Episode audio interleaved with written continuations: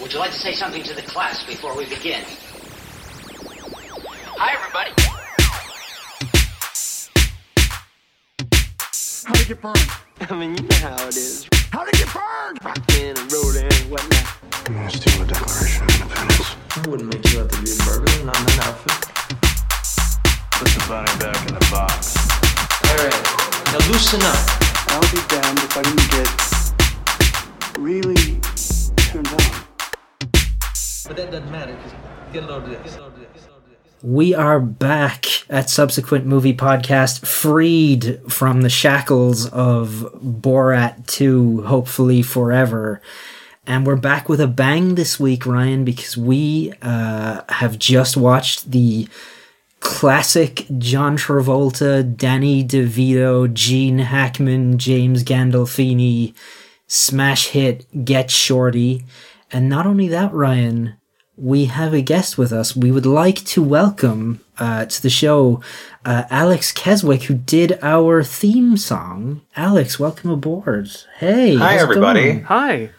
It's going pretty good. Thanks for having me on. Yeah, Yeah, thank of you for coming I'm- on. Big fan of the show. I've been a big fan of both of you guys for a long time. Been listening to Video Game Choo Choo for a long time since both of you were on it. So Oh, nice. it's well, that's yeah, fun. been nice to follow you guys from that to here, and yeah, it's really exciting to be on here. Well, yeah, cool. it's it's great to have you. And I mean, when when we sort of like started this uh this second series or third, I guess, uh Cajolta Club, um you hit us up pretty early into this to be like, hey, if you're doing Get Shorty, I want to be on for that. Yeah, so like you said, like you said, I uh, did write the theme music for this podcast. Um, I think doing it for you is pretty much the uh, best way to describe it because I didn't really give you an option. I kind of Yeah. just uh, recorded it on my own. And I kind of just slid up in your DMs like, "Hey, here's your theme music." well, it's good like- is the thing. The theme music is. is very good. Well, It that's what it is. was. Is because yeah, I, I've been listening to it since Borat Club, and then realized you know you got a few episodes into Gol- Cajolta Club, and you guys didn't have a theme song yet. And so I had just gotten an iPad actually. I've been playing around with GarageBand, Uh-huh. and so I just sat down one afternoon and yeah, kind of threw it together, and then yeah, just uh, added Niall on Discord and was like, "All right, here's your theme music. Go nuts." Hell yeah. Like basically, I just like drove past your house and threw a brick through your window with a note tied to it that said, "Here's your theme song, bitch." and then we said, "Hey, would you like to be on the Get Shorty episode? Do you want to come talk about Danny DeVito? Thank you for this brick. We Right. love it. It's very nice. it was a really nice brick. It was a very nice brick, is the thing. We love to hear it. We do. I- and I did, yeah, uh, like you said, I did uh, volunteer to be on this episode. Um, if I'm gonna be- going to be honest, um, if I was to have picked a John Travolta movie that actually meant more to me and that I've seen more often, I probably would have gone with uh, either Grease or Pulp Fiction. Sure. But it felt uh, presumptuous to kind of lay claim to like one of the two like big hitter John Travolta movies. We would have loved to have had you on Grease, to be honest. like, Yeah, Honestly, That- I would, that I would would have have had a lot to that say. I love Grease. Time. I've seen Grease so many times. Um, you know, Uh-huh. since I was a kid, I, I have no idea how many times I've seen that movie. Uh, same with Pulp Fiction. I've seen that one a ton. That was my favorite mu- movie for a few years when I was in like middle school. sure, totally. But uh, yeah. yeah. they were both the uh, yeah. I mean, those being like the big name John Travolta movies, it felt too much to be like, hey, I wrote a theme song for you. You have no choice but to use it. And also, I'm going to be on this episode. so, but Get Shorty is like you know the third runner up. Is one I have seen a couple of times and did remember enjoying. Uh-huh. And yeah, liked to have an excuse to watch it again. So Nice. Well, we're glad to have you. I um I'm gonna say I had a pretty pretty good time with Get Shorty, you know? Uh very, very watchable movie, I'd say. I, I It's fun. Uh, yeah, yeah, had a good time. And it's always good to have a guest on here.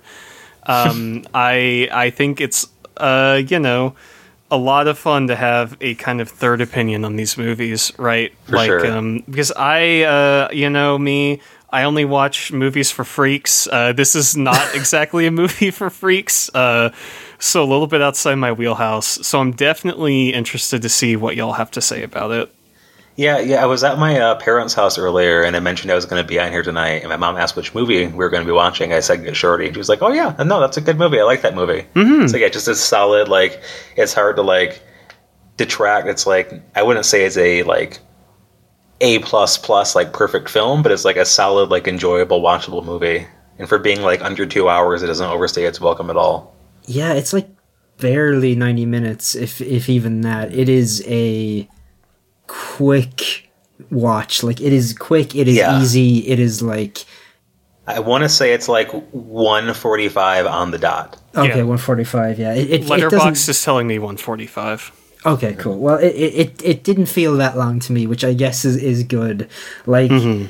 I I do I do think it is just like I, I- it, it almost feels like kind of like I'm shitting on it a little bit saying this, but to me it is like the like quintessential three star movie. It's just fun and easy to watch, Yeah. Right. but Yeah, like, it absolutely. didn't blow me away either. Like you know, but it's it's good though. I mean, Travolta. I mean, being a solid three star movie for for John Travolta is like Harder than you might think for them Yeah. to achieve to achieve a reading of that lofty nature.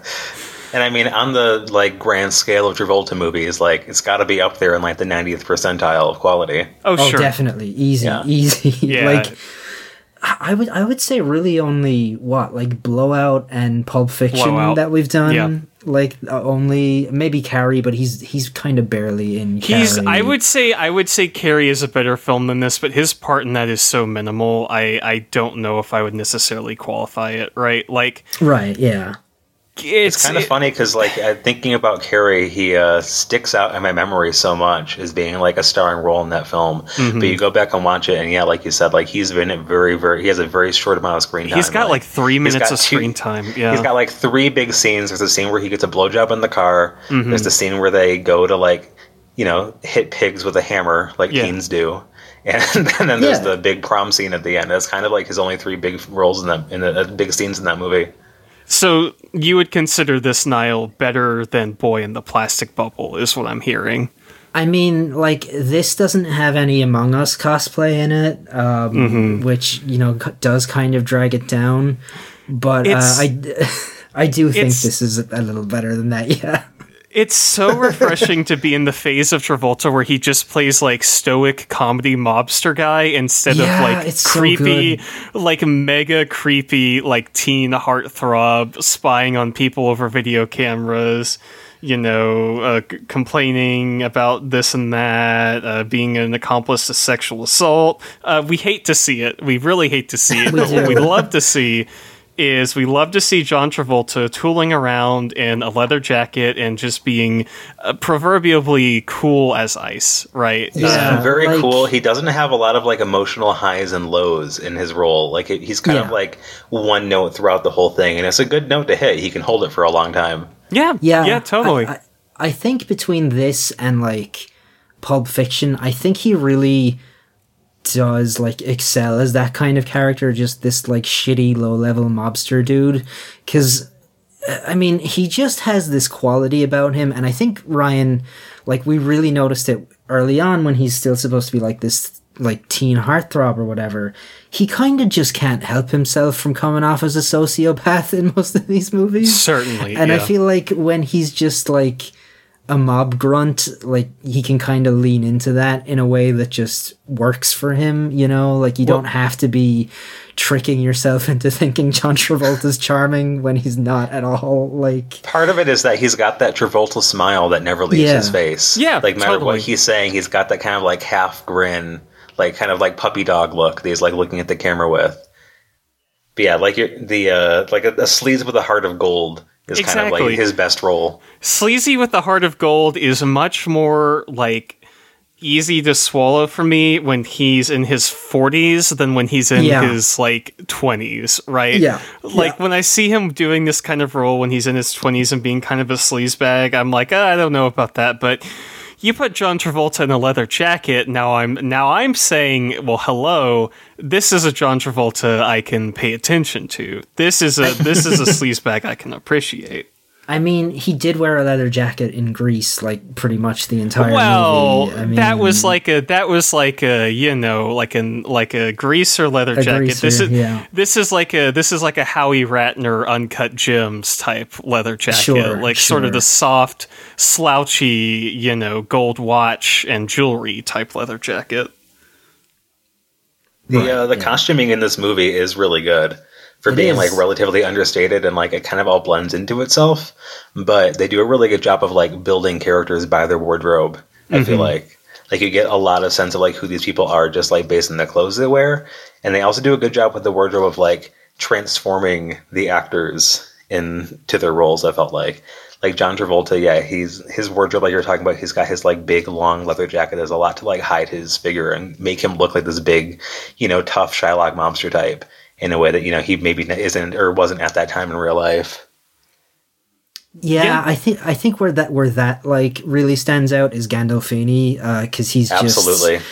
in his Hawaiian shirts. He's got the most disgusting bald man ponytail you've ever seen in your life. It's, great. It's, It's so good. wonderful. I love I love Gandolfini in this. His accent, where you're just he's going all the way around the world, but he ain't ever stopping where he's supposed to. It's just incredible. like Absolutely.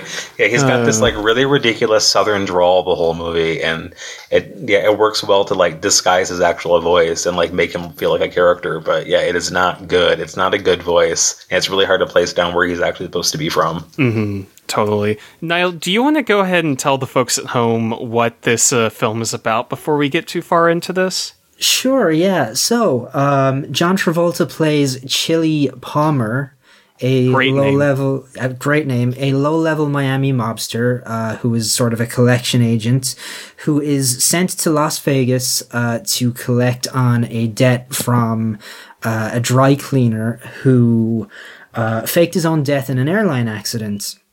Uh, along the way, when he gets to Vegas, he is given the task of also collecting from a Hollywood producer played by Gene Hackman.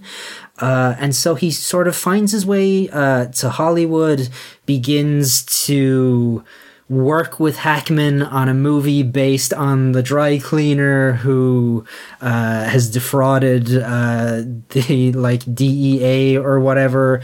And as all this is happening uh, at the same time, you've got federal agents, you've got the head mobster coming after the money, you've got uh, cocaine traffickers from South America, you've got a competing like mob outfit that's working out of a limousine rental uh, firm in LA who want to produce Hackman's movie as well, and you've got all these sort of disparate uh, people collapsing in on this movie uh, where the entire movie is basically also uh, like hinging on whether or not they can get Oscar-winning actor Danny DeVito, who is the quote shorty that they must get for the movie.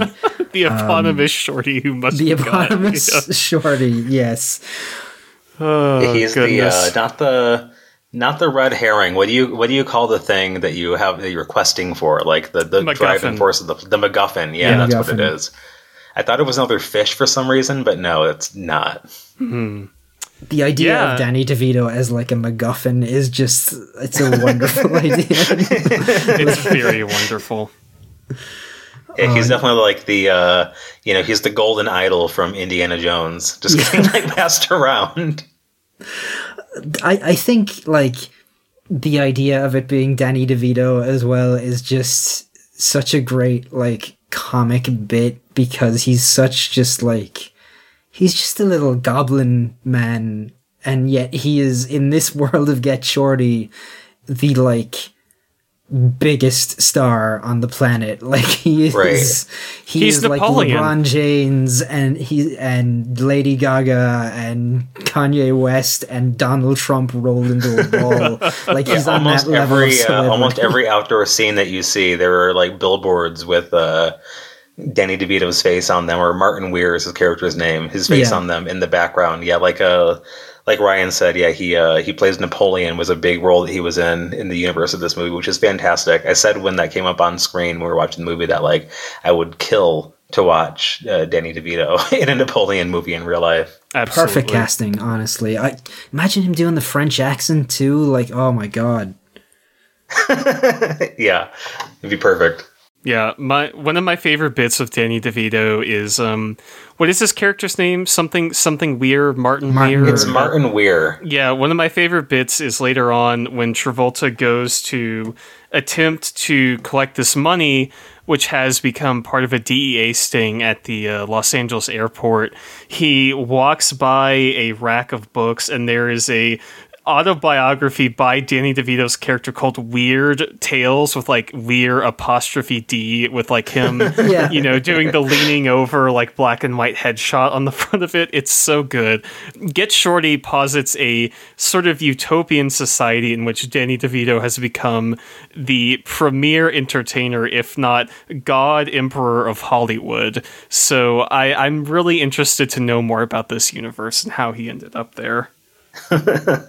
Right. I feel like it wouldn't be like out of place if like you saw somebody paying for something in the film and like Danny DeVito was on the money. Yeah, Yeah. yeah. like Danny DeVito was on the three dollar bill in this movie. God, it's it's like when he's in the bookstore, Travolta, and literally every book, every magazine, everything in the store has DeVito's face on it. Like e- every magazine from like Vanity Fair, Newsweek, like Playboy, everything. He's just like on the cover of it. It's incredible to just.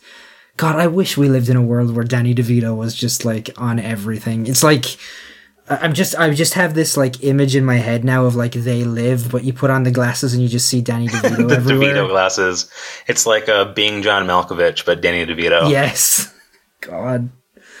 Oh, what a movie that would be. Oh man, being DeVito. Can you Danny imagine? DeVito. Now, there's an idea being DeVito. If you had the chance to live in Danny DeVito's mind, would you like to do like a being John Malkovich type situation on DeVito? I don't know if I would. I think I like him more like w- with with the mystique of not knowing what's going on in there, you know? Like I just all right.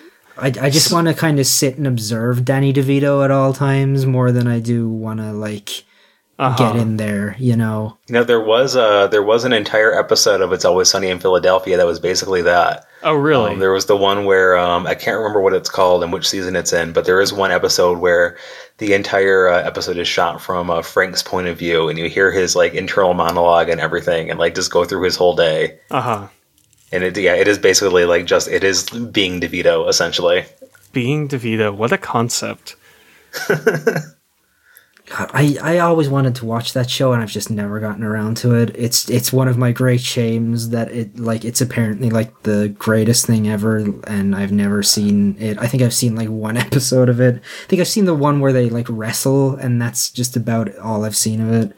Oh yeah, where he's it's the a good trash man. show. You you Where have to be trash able to have patience for uh you know the problematic elements of it, but it is a funny show, and it does Yeah. it you know with the purpose of pointing out how like stupid the main characters are, but it is still doing it. So depending on how much you know patience you have for seeing that on screen, you know your mileage may vary for it, but it is definitely a really enjoyable TV series. Yeah, I've always gotten the impression that like it's not South Park just trying to be edgy and shocking. Yeah, for the sake absolutely. of it, Certainly. right? That's Like, it's exactly what I was going to say. Is yeah, it, it threads that line so much better than South Park does. Where South Park is just like being offensive for the sake of being offensive, as much as they like try to pretend that you know they're making social commentary. Always Sunny does it much better. Yeah. So, fucking Travolta in this movie, right? I mean, I, I just kind of want to. I don't even know where to start with him in this because there's just some there's just something about him, right, as this character that I mean, we've said it a million times now that we don't think he's particularly good, but he just sells this in a way and I think it goes back like we said earlier to where he's just so much more believable as this like middle-aged man who's a shitty mob guy as opposed to a teen or a or a dancer or whatever. But I feel like this is this is one of the few times I've really been sold on him if that makes sense in a movie, right? Like where I'm not constantly looking at him and going this man is a freak. He shouldn't be here. This is this is like weird that he's here, right? Like I mean, I agree. Yeah, I think um, I think that this is about the time where his performance and like his sort of cultural persona have been subdued to the point where it's like just kind of him like being a guy and occasionally being threatening and being kind of weird and cool, you know? And um, I, I think he sells these characters that are a little bit uh, you know, stylized more than he does selling being a normal human being, right? Because this is not a man who can act like a normal human being. no, he cannot. Like, he, I, I was I was literally about to compare him to Nick Cage, and then I remembered what the show that we do is. Um, Like, but but they are both people who you watch them in movies, and you're like, you are doing what you think a person behaves like, right? Like you are you are not a normal person, but you think you know what a normal person is, and you're just doing that pastiche of a person. totally. And Yeah. it- it- Yeah, the two of them should be in some kind of club. What would They we call should. it? Yeah, Yeah, they, they should should- do they should do a movie together where they where they play two really weird dudes. Uh, that, that, I don't Oh. know. That'll never happen. yeah.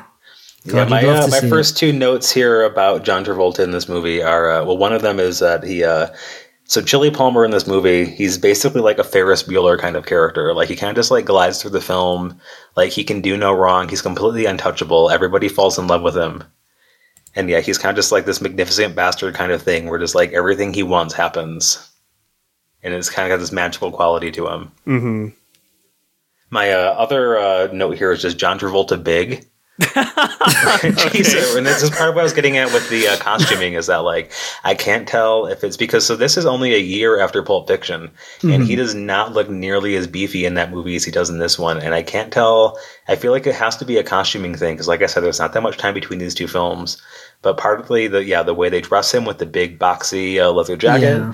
And also just his uh, hairstyle being different between the two. I think his like long greasy hair in Pulp Fiction does a lot to like shape his face in a way that he looks like physically smaller than he actually is. In this one, he is a large, large man, which is only accentuated by the fact that they half the time he's standing next to Danny DeVito. Totally. Yeah, Totally. yeah. Yeah. Yeah, you put anybody next to Danny DeVito for any length of time, and they're gonna look like a fucking giant. I mean, there's a there's the scene at the at the restaurant where Danny DeVito walks up after they're all sitting down already, and he's like the same height as Gene Hackman when Gene Hackman is sitting down. Um, yeah. But yeah, I, I I do think like Travolta being dressed like in these boxy clothes, they're all dark, they're all black. He is very much like as well somebody who because of the way his face and his head are shaped, I do think when you like cut his hair tight, he does kind of look kind of like a jarhead kind of dude, right? Like he just he just naturally has that kind of facial shape and structure that he just he looks like somebody who should be more of a Chad, if that's like the right word to use. I, I mean, guess. he's a, he's a square man. He's got a square He head. is. He's got a square forehead, square shoulders, square chin. Like he's essentially a refrigerator in a leather jacket. Exactly. And yeah, that that just creates this illusion of him as a tough guy when in reality, like in Pulp Fiction, you never believe that Vinny Vega is a tough guy. You certainly don't believe it in Grease or in Saturday Night Fever or Carrie or anything else he's in. So I, I, I do think just like this is maybe the movie that gets his costuming the most right that we've seen so far. I think because he's just Absolutely. he they he just the way he looks in this all feeds into him just selling what he's supposed to be and again i think the fact that he is aging by this point also helps but yeah definitely like definitely a very square travolta this time around. And i think that's going to continue for like the next little bit maybe the next few weeks ryan but like yeah, like I mid '90s Travolta is definitely like to me the Travolta, right? The s- the star Totally. Travolta. Right. Po- Post Pulp Fiction is when he really hit his stride, and like, yeah, the fig- they figured out what movies to cast him in and what roles he was actually good in.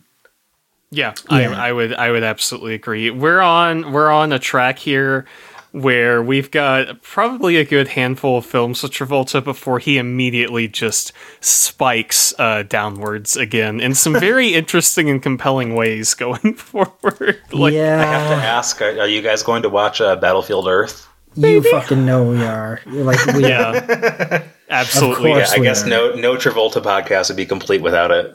we like i feel like the idea that we would be watching battlefield earth was how we sold ourselves on this podcast at the beginning like Yeah, yeah there was a lot of talk about ladder area travolta and cage and like the dtv stuff they had been in but i think when we started pitching this to each other I was extremely giggly and enthusiastic about the idea of talking about Battlefield Earth. So yeah. I- See, that's interesting I'm to me because I would have hyped. assumed that the whole podcast was like reverse engineered from wanting to watch Face Off. Yes, partly but I, I think like the way it was sort of heading was we were going to be doing a, a, a club based around uh, another uh, actor who we were both kind of watching some films uh, from at the time and talking about a lot um, and then we kind of i think we watched battlefield earth together and this idea sort of just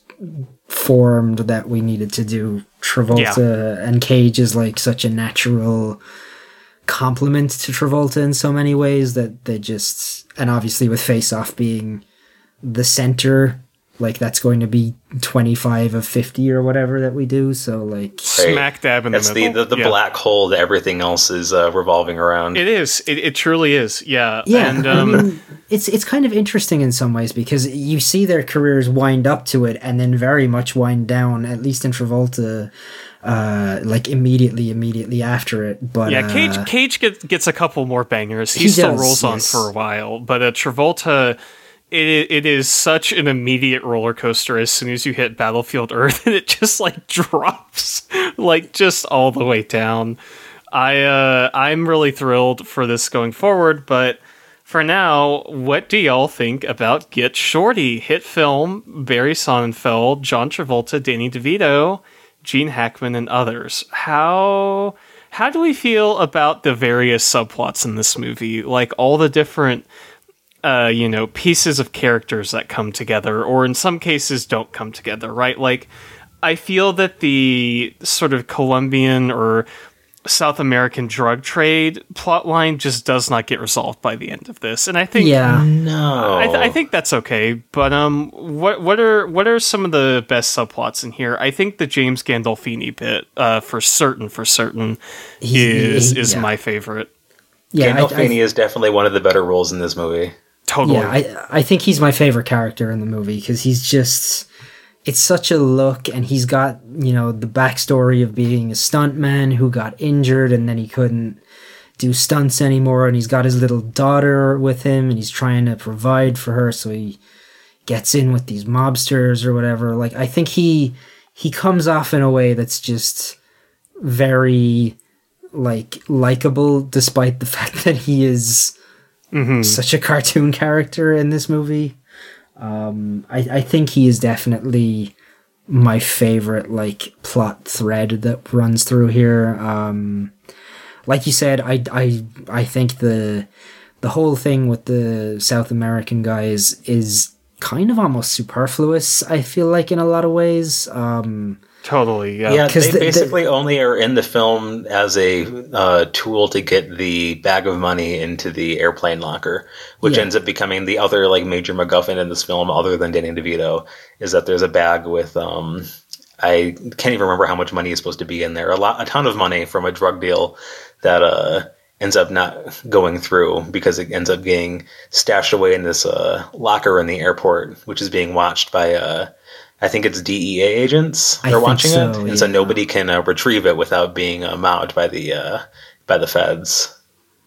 Yeah, like there's a bit where uh, Travolta engineers an excuse to open the locker next to the one, and he gets grabbed by the DEA, and he's like, "Oh, look, I got nothing on me. I'm just a movie producer waiting for my wife to fly in town or whatever." Yeah, he's got this really circuitous plan where um, he gets set up by uh, the people who oh god, there's so many characters in this movie. It's uh, Gene Hackman's character, Harry Zimm, the director, also owes money to another pair of mobsters or loan sharks, I guess, who live in L.A. Um, there's Bo and I can't even remember the other guy's name. I don't know if they ever even say what his name is. But Bo's like the like the main antagonist, or like one of the two main antagonists in this film, and uh, he ends up sort of yeah. Gene Hackman owes him money, and uh, Bo ends up kind of in a competition with uh, John Travolta to secure um, this film that Gene Hackman is working on that's supposed to be a big hit to pay off their debts, and he ends up uh, yeah setting up John Travolta to go to the airport and pick up the money from the uh, airport locker. And so John Travolta has this really circuitous scheme where he goes and he checks out the locker and he checks out the flights and comes with a backstory about, like you said, him, uh, you know, trying to pick up his wife at the airport, flying in from out of town, and he pays this kid's hanging out in like the airport bookstore to like go and like I think he actually buys one of the copies of uh, Danny DeVito's book or Weird Tales or whatever it's called, and puts it in a bag and tells this kid like, "Hey, I'll give you ten bucks." If you'll go put this in the locker next to this other locker. Like I think the locker with the money is C18. He tells the kid to put the bag in C17. Yeah. And then he goes to pick up the bag later on and does like a switch where he pretends to go to the locker with the money in it, switches to the last second to the locker that has his bag in it, and the FBI agents or DEA agents all mob him. And so that's how he figures out that the, the locker is being watched. Yeah, it's like an extreme level of competence for this character. yeah, Like- that's what I'm saying. That that's his Ferris Bueller. Like he sets up these like circuitous schemes. It's like that. It is functionally no different from like Ferris Bueller hooking up a string to his bedroom door that's hooked up to a dummy in his bed under his Yeah. sheets to make it look like he's sick in bed rolling around when his mom comes to check on him. It's essentially like Ferris Bueller basically just grows up, like graduates high school, and then becomes a, uh loan shark. Like this is a, uh spiritual sequel to Ferris Bueller. Love that. Love that. I mean, who uh. else would come up with a name like Chili C H I L I Palmer? You know, that's a he, he's mm-hmm. like what does he call himself in Ferris Bueller? Abe Froman, the Sausage King of Chicago. This is this something is like that. just It's in the same absolutely, yeah. same wheelhouse. Yeah. Yep. Yeah, we've cracked the code. Oh my god, we've done it. Yeah, finally we've got a we've got a direct link between them. the Ferris cinematic universe, I guess we've established. Scientists have been trying to decode the uh, Ferris Bueller get shorty genome for decades. And we've done it. What do We've you know? done it. Another just colossal achievement from That's how scientific progress happens, you know? Like they discovered penicillin in some dirty dishes in some guy's sink. And this is essentially the podcast equivalent of dirty dishes in some guy's sink. It's like- I mean, you're not wrong. You're very much not wrong. I I mean, I, I feel like we were we were the dirty dishes in the sink for the first year there. Uh, it certainly Yeah, I guess like yeah, I guess uh, yeah, you're the dirty dishes after a year of watching Borat, and this is like you being run through the dishwasher trying to cleanse yourself with some actually palatable films. God, that's that's a comparison that's gonna stick with me. I think for a while. oh God. Um, Do you want to talk about the very high amount of testicular trauma that's featured in this film? let's talk There about is it. a Ryan. lot. James Gandolfini gets hit in the balls a lot, mm-hmm. like by John Travolta specifically. Yeah, there's Yeah. um there's a great scene where they're at the this restaurant and um you mentioned this where it kind of reminded you of Batman from the 80s, right? Yeah, like, so they're in this like restaurant with an interior loft, and it, the layout of it, like it's not the same restaurant, but it looks like the restaurant inside the museum in the 1989 Tim Burton Batman film. And I said when it came up that like anytime you see a restaurant with this layout in a film, you know some serious shit's about to go down, which does happen in this movie when yeah John Travolta ends up throwing James Gandolfini down a flight of stairs after by punching his him in the balls. nuts. To be yeah. to be fair. Yeah. Like I, Yeah. I remember because seeing correctly, I'm pretty sure he just like puts one hand on his shoulder, the other hand on his balls, and just throws him like overhead down the stairs. the way It's like a judo throw. the way Gandolfini falls is really funny too. Like he just kind of bounces down laying flat like a plank of wood, just kind of tottering down the steps. Right. And his Real- character in this, he plays a uh, he's a, he's a stuntman. Yes. He's Yes. been, he says at one point he's been in 60 films. He's a professional stuntman, and so he's able to take all this punishment that John Travolta is dishing out to him without, you know, basically being able to shrug it off because he does this for a living. Well, good for yeah, him. that's that's the scene where uh, Travolta turns him to like his side after just kicking the shit out of him by punching him in the balls a bunch of times. Yeah, totally. Um, And, and that's kind of that's really the only reason that Travolta like gets him on side is because he's been in a lot of movies and Travolta as a character in this movie is playing a big film buff. He's like on cinema Gregg Turkington pretty much. Yeah, that's basically so. That's basically what his character in this film is. Is that he is a he, he's a loan shark working for the mob. He goes and shakes on people who owe you know the mafia money, but he's actually just a really big film buff and he loves Hollywood. And so he goes out to to you know Los Angeles to track down this guy who defrauded this airline out of all this money, who owes it to the mafia. And he just ends up like taking the opportunity to, you know, more or less like work his way out of working in the mob business and get into making film, which is what he's actually passionate about.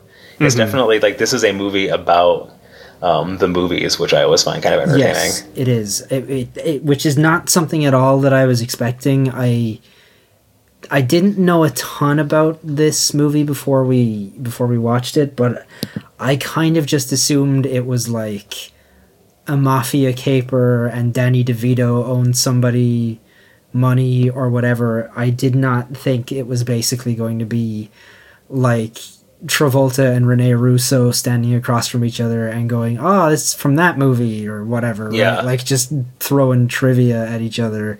It's Um, almost as gratuitous as like uh, the Scream movies are, with how like on its face it is just Yeah. about like the genre.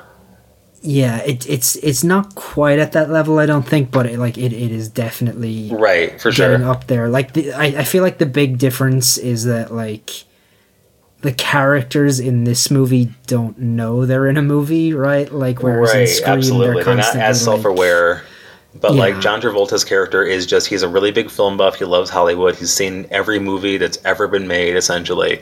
All the other characters because it takes place in LA, they are all, you know, even the mobster types who are in this movie uh, with one exception are um, you know, LA people who are also trying to make it in the movie business. So, you know, at the same time as they're, you know, butting heads and trying to, you know, get this money and, you know, bump each other off, they're also connecting on this level over like their love of Hollywood, which is pretty entertaining to watch. Absolutely. How do y'all feel about the scene where Travolta is watching Touch of Evil and there's three people in the audience and he's just quoting all the lines to himself? So yeah, it's great because he's yeah he's watching this movie. He invites uh, Rene Russo's character. Rene Russo plays um, Karen Flores, who's a uh, like a B movie actress who is like kind of at one point she dated Danny DeVito's character. I think she's sort of dating Gene Hackman's character, and by the end of the film, she's uh, hooking up with John Travolta as well. And she um yeah he earlier when they first meet, John Travolta breaks into her house um, because he's trying to get the money from Gene Hackman. They end up talking about movies instead. He breaks into her house a second time to apologize to her for breaking into her house the first time. Yeah. And while he's there, he uh, invites her on a date, essentially, to go see Touch of Evil with him, which she turns him down. But then later on, he is at the movies. He went to see it by himself, and she goes, like, she shows up halfway through the movie and sees him there in the audience. And yeah, like you said, he's just uh, in this dark theater, just quoting the movie along with it. Like, not even along with it, he's saying all of the lines, like, two seconds before they say them on screen. Yeah, I think when when that scene happened in the movie, I remarked that I would kill him if I was in that theater with him, and I, I there, And you know, and like, then the, the lights turn on, and then there's this guy who's sitting in the row in front of him. Yeah. And the lights turn on, and uh, John Travolta just like grabs him by the shoulder and is like, "Wasn't that a great film?" And the guy just gives him this look because you know, for the past like two and a half hours, you've just been like talking nonstop in this guy's ear, quoting this entire film. the absolute worst type of guy like you could ever have in a screening of something. Just oh my god, I would I would be so mad if I was in that position. I would be Right. so so mad at him. Like that that that scene alone almost made me dislike him as a character in this movie. Just like He's Shut just up. having a good time. He do you is. He's just too enthusiastic. Yeah. do you think he would be quoting the movie like that if it was a full house, or do you think he's just doing that because Oh, there's only totally four is. other people? Uh, he, yeah, he'd be doing it. He he can't help himself. Hmm. Which I do do the same. There are certain movies where like I can't watch Night Before Christmas without quoting it along with it because I've seen that movie so many times that I can Sure, just like say yeah. every line with it. Sure. I think I'll probably restrain myself maybe in a crowded theater, but I'm not John Travolta. Yeah, like I, I feel like Travolta's the type of dude who is like he's going to see new releases and he's in there you're you're sitting down and he's sitting behind you. It's his sixth viewing of Spiral the Book of Saw or whatever. uh, you're in there not really wanting to be there, but everybody's talking about it and then you just hear him behind you being like hello i'd like to play a game or whatever and you're just you're just in tears from frustration before the movie's even like started and you're, you're just miserable um I I feel like I'm projecting there, really, uh, but uh, Yeah, it seems like you got a real bone to pick on this one. yeah, apparently See, I the do. uh, the uh, worst movie experience of my life was when I went and saw Rogue One in theaters, and the seat I was in was super uncomfortable. Like there was this weird, like there wasn't an armrest or something like that, so I had nowhere to put my arms.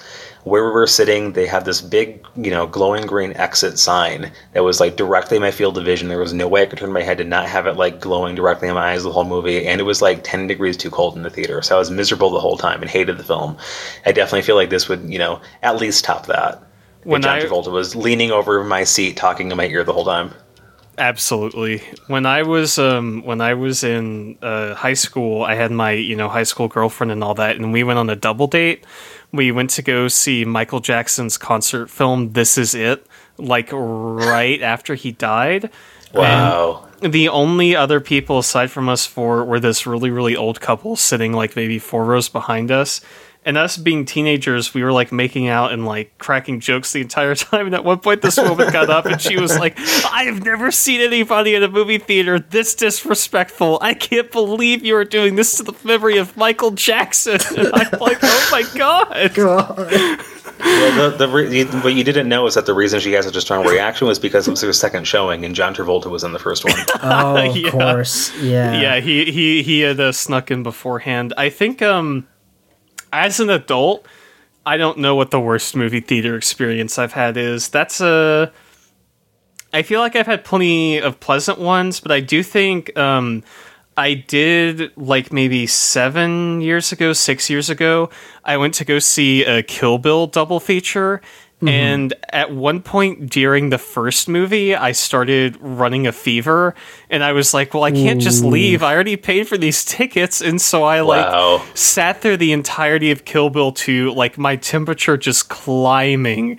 And I was in like hysterics by the end of it because I was so feverish and I was so emotionally affected by this movie. God, That's the worst. I remember, I can't remember which one it was. But I went to see one of the Lord of the Rings films, and I had to pee so bad, but I didn't want to miss any of the film. But also, like, those no. movies are like three hours long. No. and it's Yeah.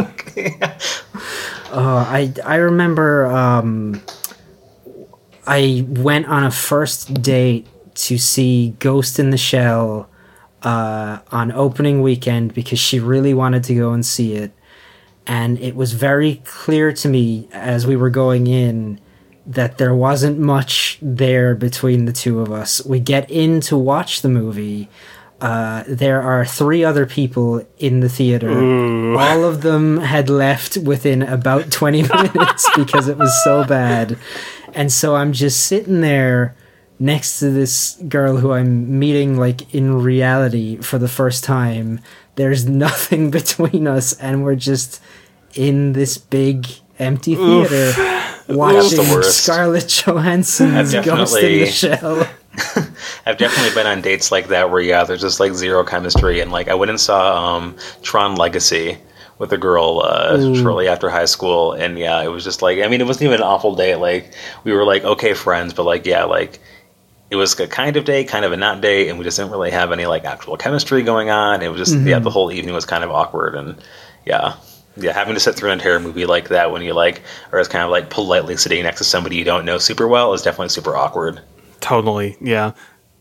The experience being really great if like you're with people you really really like and you're in an empty theater that can be awesome. Like i remember when we uh, in high school when uh, speed racer came out the live action speed racer. Me and my friends went to the midnight showing of that film. Like i think it might have been opening night. And there was nobody else. There was one other group of people in the theater in the very front row. And we were in the very back row.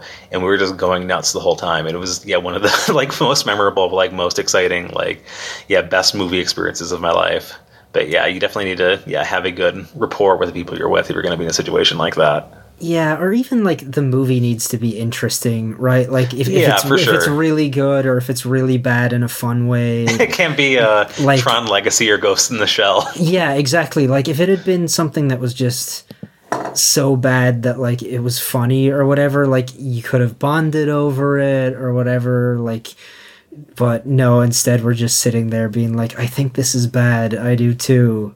This is the uh, the live action Ghost in the Shell too, right? Yeah, the Scarlett Yeah, Johansson one. yeah. Yeah. Um, and yeah, it was it was bad. It was rough. Um, unlike Get Shorty, it was rough, and it felt like it went on forever.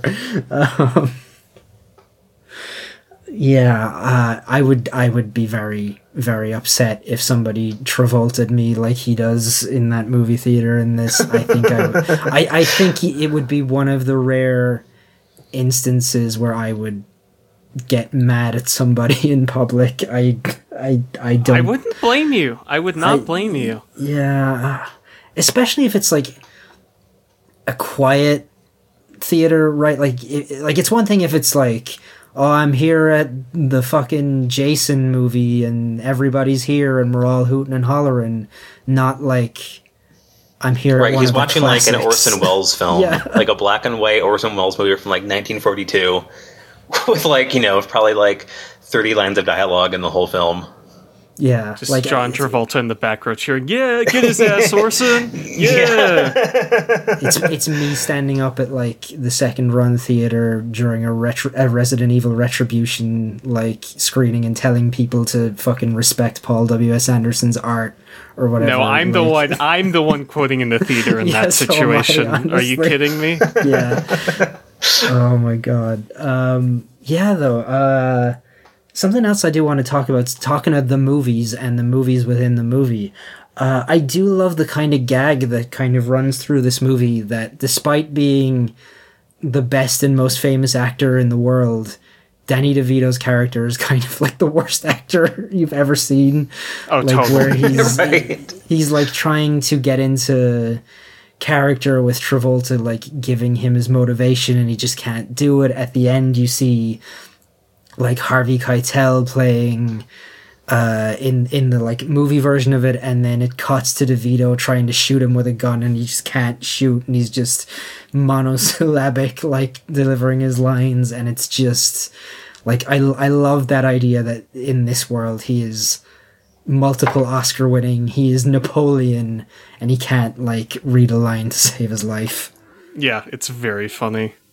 Yeah, it's kind of the uh, interesting thing is they spend all this time, uh, you know, getting Shorty. It's the name of the film, and Mm-hmm. then once they get him, you know, that, isn't that just the way it is? Like you spend all this time trying to get Shorty, and then once you have him, you don't want him anymore. Yeah, you're like get like the very last scene of the movie is they're filming the film they've been trying to yeah get produced this whole movie, and there's uh, John Travolta and Rene Russo are just talking off screen with the, one of the producers or something like that, just talking about how they have to replace uh, Danny DeVito's character because he's just a bad actor.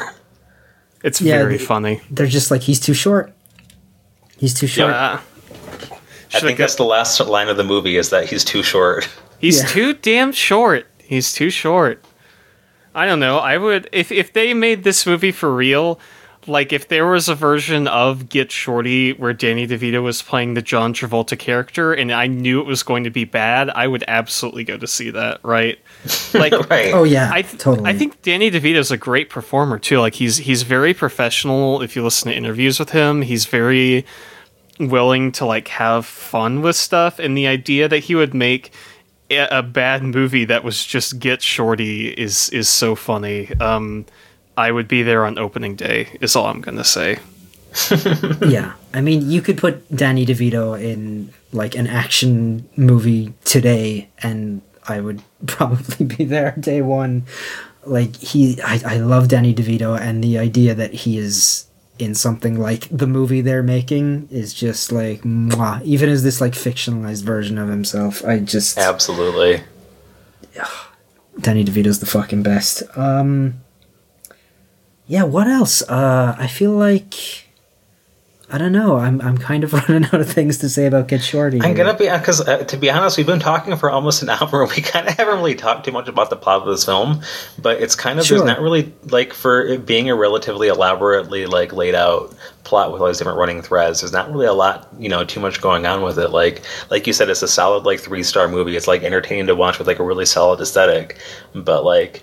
Once you get past the fact that there's like you know five different you know character plot threads going on, like it's a relatively simple film.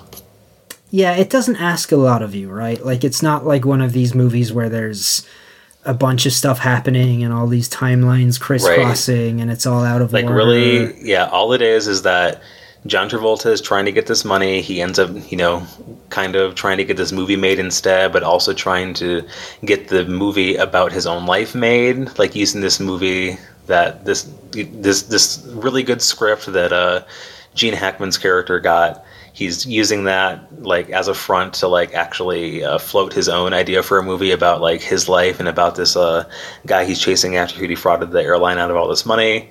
So you have that going on. You've got the other loan sharks in Los Angeles who are also trying to get their hands on this script. Um, you've got uh, the other guy. It's uh, he becomes John Travolta's boss. Uh, Ray Bones is his name. He's another uh, mobster from where is he? Where is he even from? Miami, it- Miami. That's right. Miami Beach. Yeah, the movie opens in Miami. That's right. Uh, he's another mobster who absolutely hates Hollywood. Like that's how you know he's like the villain of the movie is that he has no he doesn't watch movies. He hates Los Angeles. He thinks it's like dirty and smog filled and horrible. Meanwhile, John Travolta just absolutely loves everything about it. So yeah, that's how you know that he is the uh, antagonist of this film. But uh, he's this yeah another like kind of lower level mobster who like John Travolta like the beginning of the movie starts out where like they are at this restaurant and Ray Bones leaves the restaurant and takes John Travolta's coat from the coat check uh, because somebody else took his coat or whatever. So John Travolta goes to his house and knocks on his door and uh, Ray Bones opens the door and John Travolta just immediately punches him in the face Yeah. uh, walks in, grabs his coat, and walks back out. And then uh, later, the next scene is Ray Bones comes to like the barber shop that uh, John Travolta works out of, and like comes sneaks in with a gun to try to shoot him. John Travolta hears him coming, like just pulls out a gun, and the second he opens the door, he like shoots a bullet, like grazes the top of his skull. And so, yeah, he's broken his nose. He's like, yeah, he's got like a bandage on top of his head because John Travolta shot him with a bullet. And then John Travolta's boss, whose name is Momo, which is another great name for a mobster in this movie, Yeah. uh, ends up dying because they throw him a surprise uh, party for his birthday, and he has a heart attack and dies. And so Ray Bones ends up becoming John Travolta's boss. So he's the one who sent John Travolta to uh, Los Angeles in the first place to get this money, and he ends up uh, hunting down John Travolta when he doesn't come back, when he gets wrapped up in the movie business instead. So you've got Yeah. that thread going on, you've got the movie thread going on, then you've got this other that we talked about before about the uh, the Colombian drug money and the locker in the airport, and yeah, just these basically those three th- threads are the kind of the, the main things going on in this movie. There's not really a lot to it other than that. Yeah, I, I do really like that um that Ray Bones is like he's not even like the godfather or whatever, right? Like he's he himself is a pretty low level dude. Like you see him earlier in the movie after Travolta shoots him and he's like going to the actual godfather, right? Like I do like that for Yeah. once. It's it's Like, like, he like he does he tries to get permission to like take out John Travolta, and his like actual boss is like, no, absolutely not. Like why? Like this is stupid nonsense that I don't care about. Right, And he yeah, eventually just like he is more or less like he becomes John Travolta's boss, but he's like John Travolta's floor supervisor is like his level in the mafia. Yeah, pretty much. Yeah. Like no actual power, but like he has like a different colored polo shirt. Yeah, exactly. Um, God, yeah. Something else I really like about this movie is its score. I mean, just just a great score. Um, some tremendous bass lines there. Just a very groovy, like light and fun, like score that I think is, for me at least, in what we've done. Uh, this series, I think it's definitely up there. I mean, not that it has too many like heavy hitters to to go up against, but like I I just really liked the music in this movie. I thought it was like really excellent. Absolutely. Yeah, Yeah, it's- it's, great. It's definitely solid. It came up a couple of times during the watch that like it sounded like menu music from like a video game, like Yeah. some kind of casino game or like a '90s like PS1 like skateboarding game or something like that. Just like menu music. Yeah, like I know it's really good. Definite like kart racer uh, feel. To Yeah, me to- in a lot of totally, them. yep. Or like mascot platformer or something. Absolutely. Like that. Yeah. Um, I said when it, when the opening credits started, they go on for like three minutes or whatever, and they've got the uh, like neon blue, the neon pink like colored letters, and this like horns and bass line, and like there's like record scratches mixed into it, and it's like the most '90s opening credit sequence like you would have ever seen in your life. Yeah, we're we're finally. I feel like fully out of the '80s now. Um, But like in that like early '90s like vibe where it was like still coming out of the '80s, like still '80s tinge, but like definitely into like the '90s, Yeah. like much cooler, like kind of more muted Yeah. uh, color palettes, that kind of thing. yeah, th- this this to me is the first one that really feels like we've crossed the the the line that is 1995 or whatever, right? Like it Right. it, it really feels like okay we've like fully accepted that things are changing and that the aesthetic is changing like there's no more like mullets or whatever right like Right. It's got that like yeah, you get out of like the kind of the you know the the synthesizer sort of tinge soundtracks of the 80s and into like once you're like fully in the 90s is like when everything is like hip hop and like smooth Yeah. jazz inspired. Exactly, Like yeah. those two like blended together. Yeah, exactly. I, I thought one of the one of the pieces of music, um, just as it like started to pick up and like the the bass line of it, I just was like, oh, this is like a Goldfinger song, and for like for about three seconds. I thought we were going to get some ska in this movie, but we didn't, and that kind of was a letdown. But you know, I mean, we're we're still a few years away from ska. I yeah, think, it's definitely uh, like proto ska is what it feels yeah. like. one Yeah. one one uh one degree removed from that. Yeah. And while I'm looking at the. Wikipedia thing, it says, yeah, the movie features an acid and soul jazz theme soundtrack with songs Mm-hmm. by US3, Morphine, Booker T and the MGs, Greyboy, and Medeski, Martin, and Wood, which none of those are bands I've heard of, but they all sound exactly like the bands who would be in this movie. Yeah, exactly. And the uh, the soundtrack was uh, nominated for a Grammy for uh, Best Instrumental Composition, written for a motion picture or for television. Definitely. So it was well-deserved. received at the time. John Travolta also won a uh, Golden Globe for uh, Best Actor.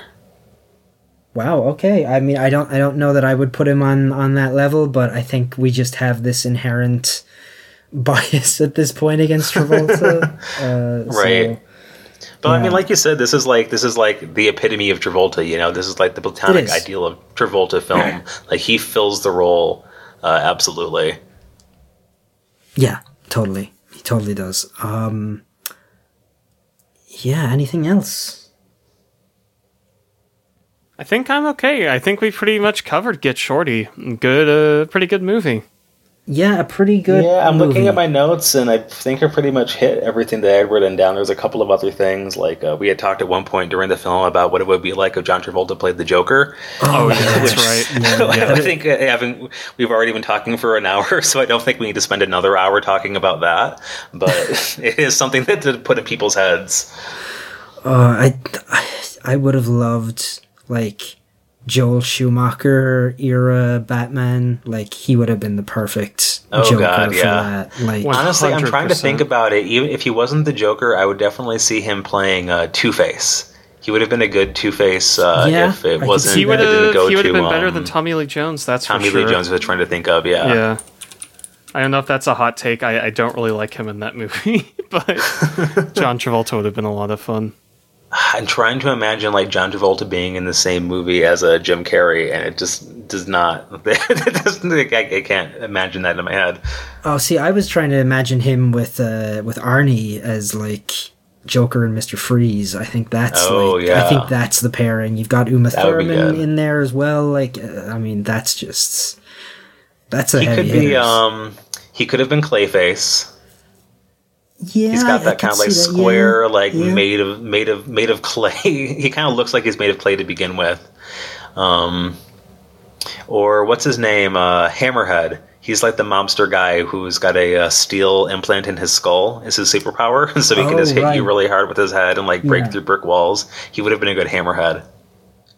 Yeah, God, I mean, I know he's like seventy years old now, but I'd I'd be all right with them finding some way to put him in like one of those movies now.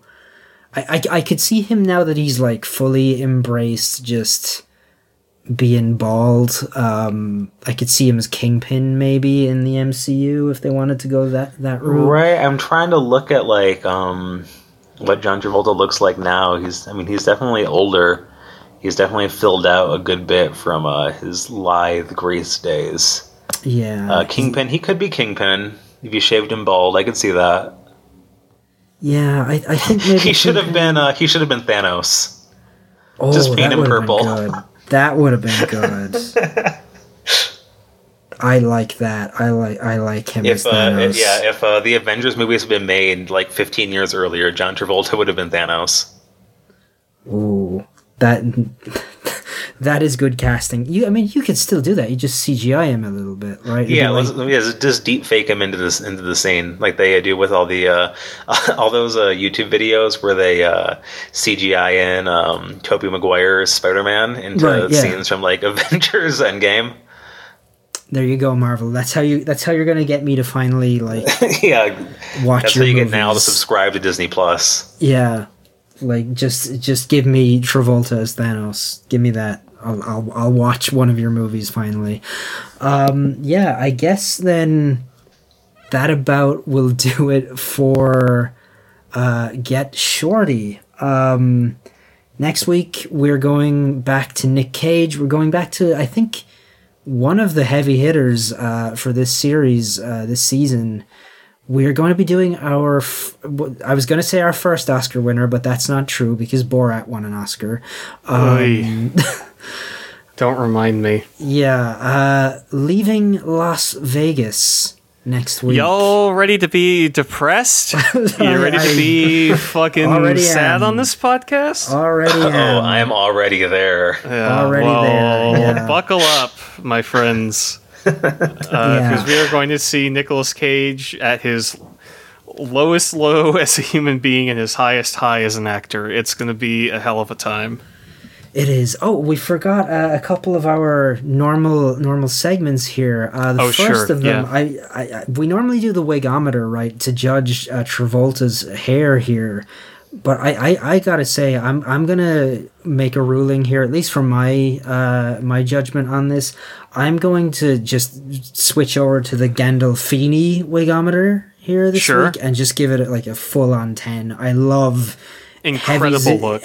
I love heavies in movies that are just middle aged with bald man ponytails. It is just an incredible look. It's it's he's kind of like Robert Z'Dar, but like Yeah. Yeah, his, his costuming in this film is like definitely outstanding. It, it came up before we started recording that uh, I feel like to me like uh, James Gandolfini in this movie is almost completely unrecognizable. Like he's got this Yeah. thick Southern drawl. He's got like he's got a ponytail. Like you say, he's got a full beard, and the way they costume him, like he just looks like a really big guy. Which not that he wasn't, but uh, so we only just recently in the past like month or so started watching The Sopranos.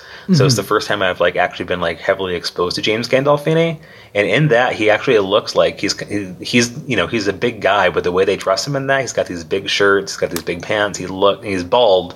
He looks you know he, he almost looks like a Danny DeVito type. He looks like he's the kind of shorter like punchier kind of guy. And this he's like a big stocky like beefy guy.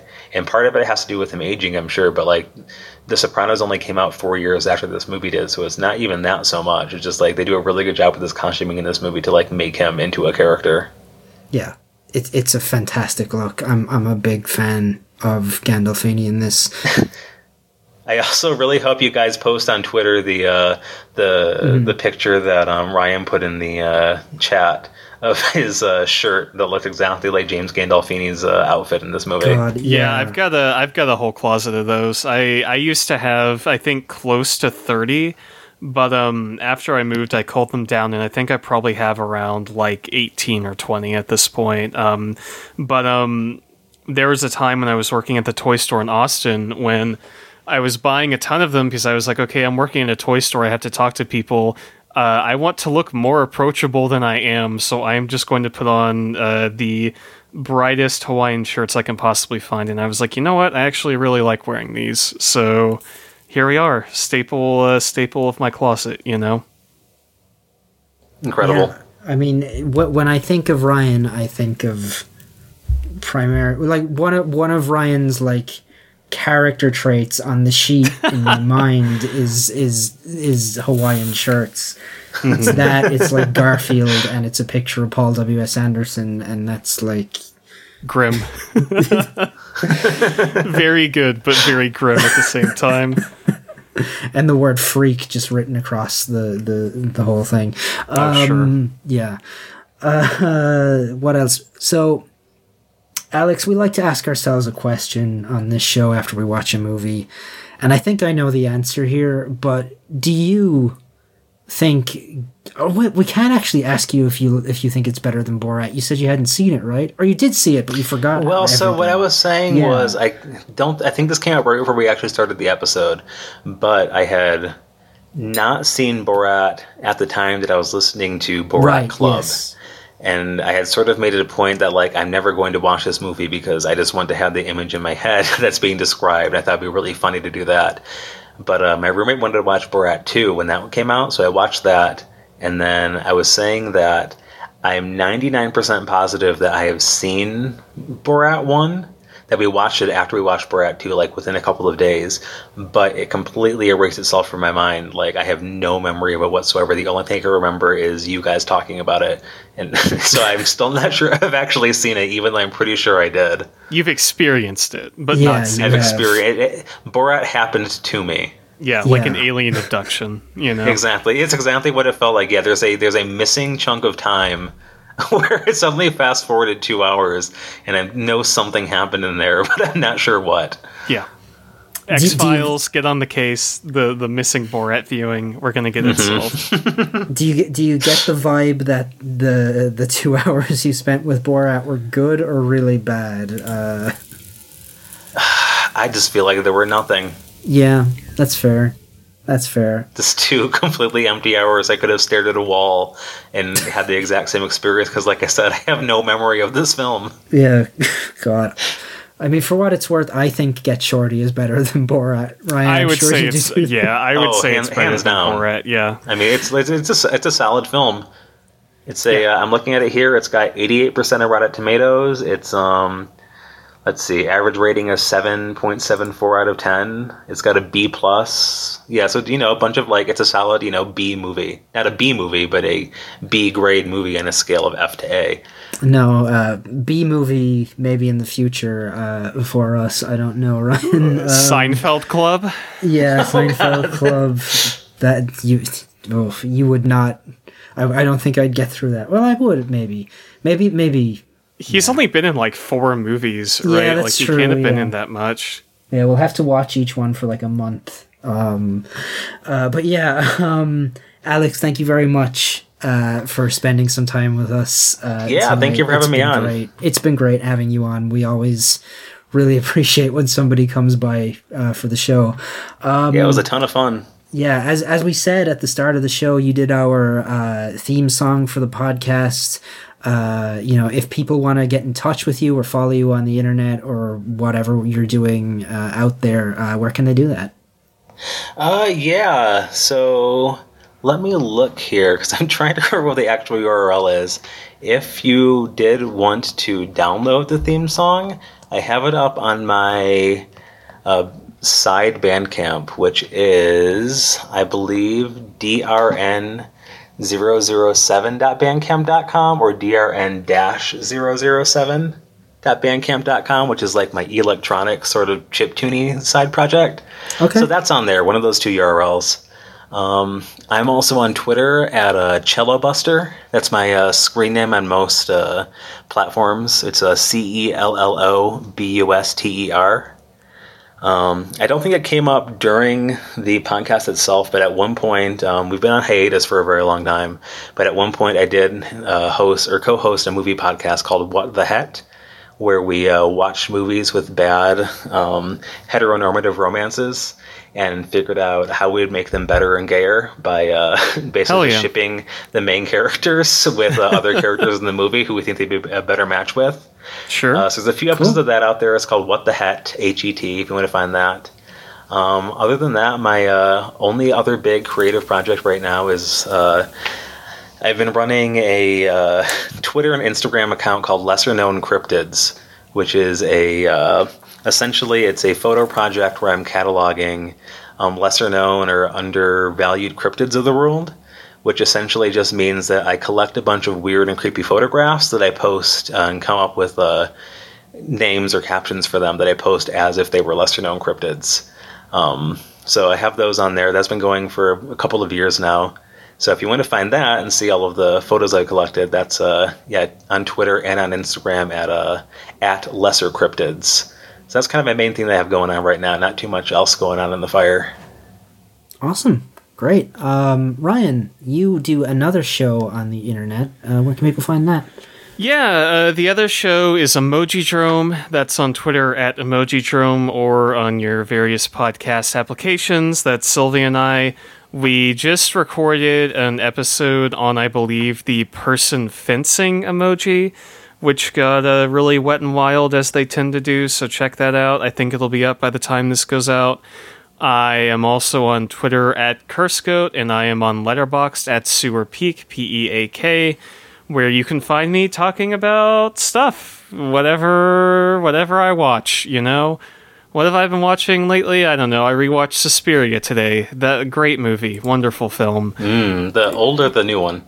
Uh, the old one, I do not like. Nice. The new we I have not seen the new one. We only just watched the uh, old one for the first time um, a couple months back, and yeah, it was definitely uh, an experience. It is easily one of my top five favorite films. Uh, but yeah, if y'all want to check me out, I also publish reviews here and there, which I put on my Twitter. And Niall, what are you up to these days? Let us know. Uh, yeah, I have a letterboxd as well at emo Christ, uh, E M O C H R I S T. I do not have a personal Twitter or social media, thank God, anymore. Um, but we do have a show one. We're on Twitter at Borat Club. Uh, we would love it if you followed us there. Uh, if you enjoy the show, please leave us a like, a rating, or a review on Apple Podcasts or Google Podcasts or wherever you get your uh, podcasts. Uh, if you enjoy the show, please also tell a friend. As we always say, we're not part of a network and we don't advertise this anywhere, so it only spreads via word of mouth, and we really appreciate when people do that. Um, and yeah, like we said, next week, leaving Las Vegas, uh, Oscar winner, very depressing, can't wait.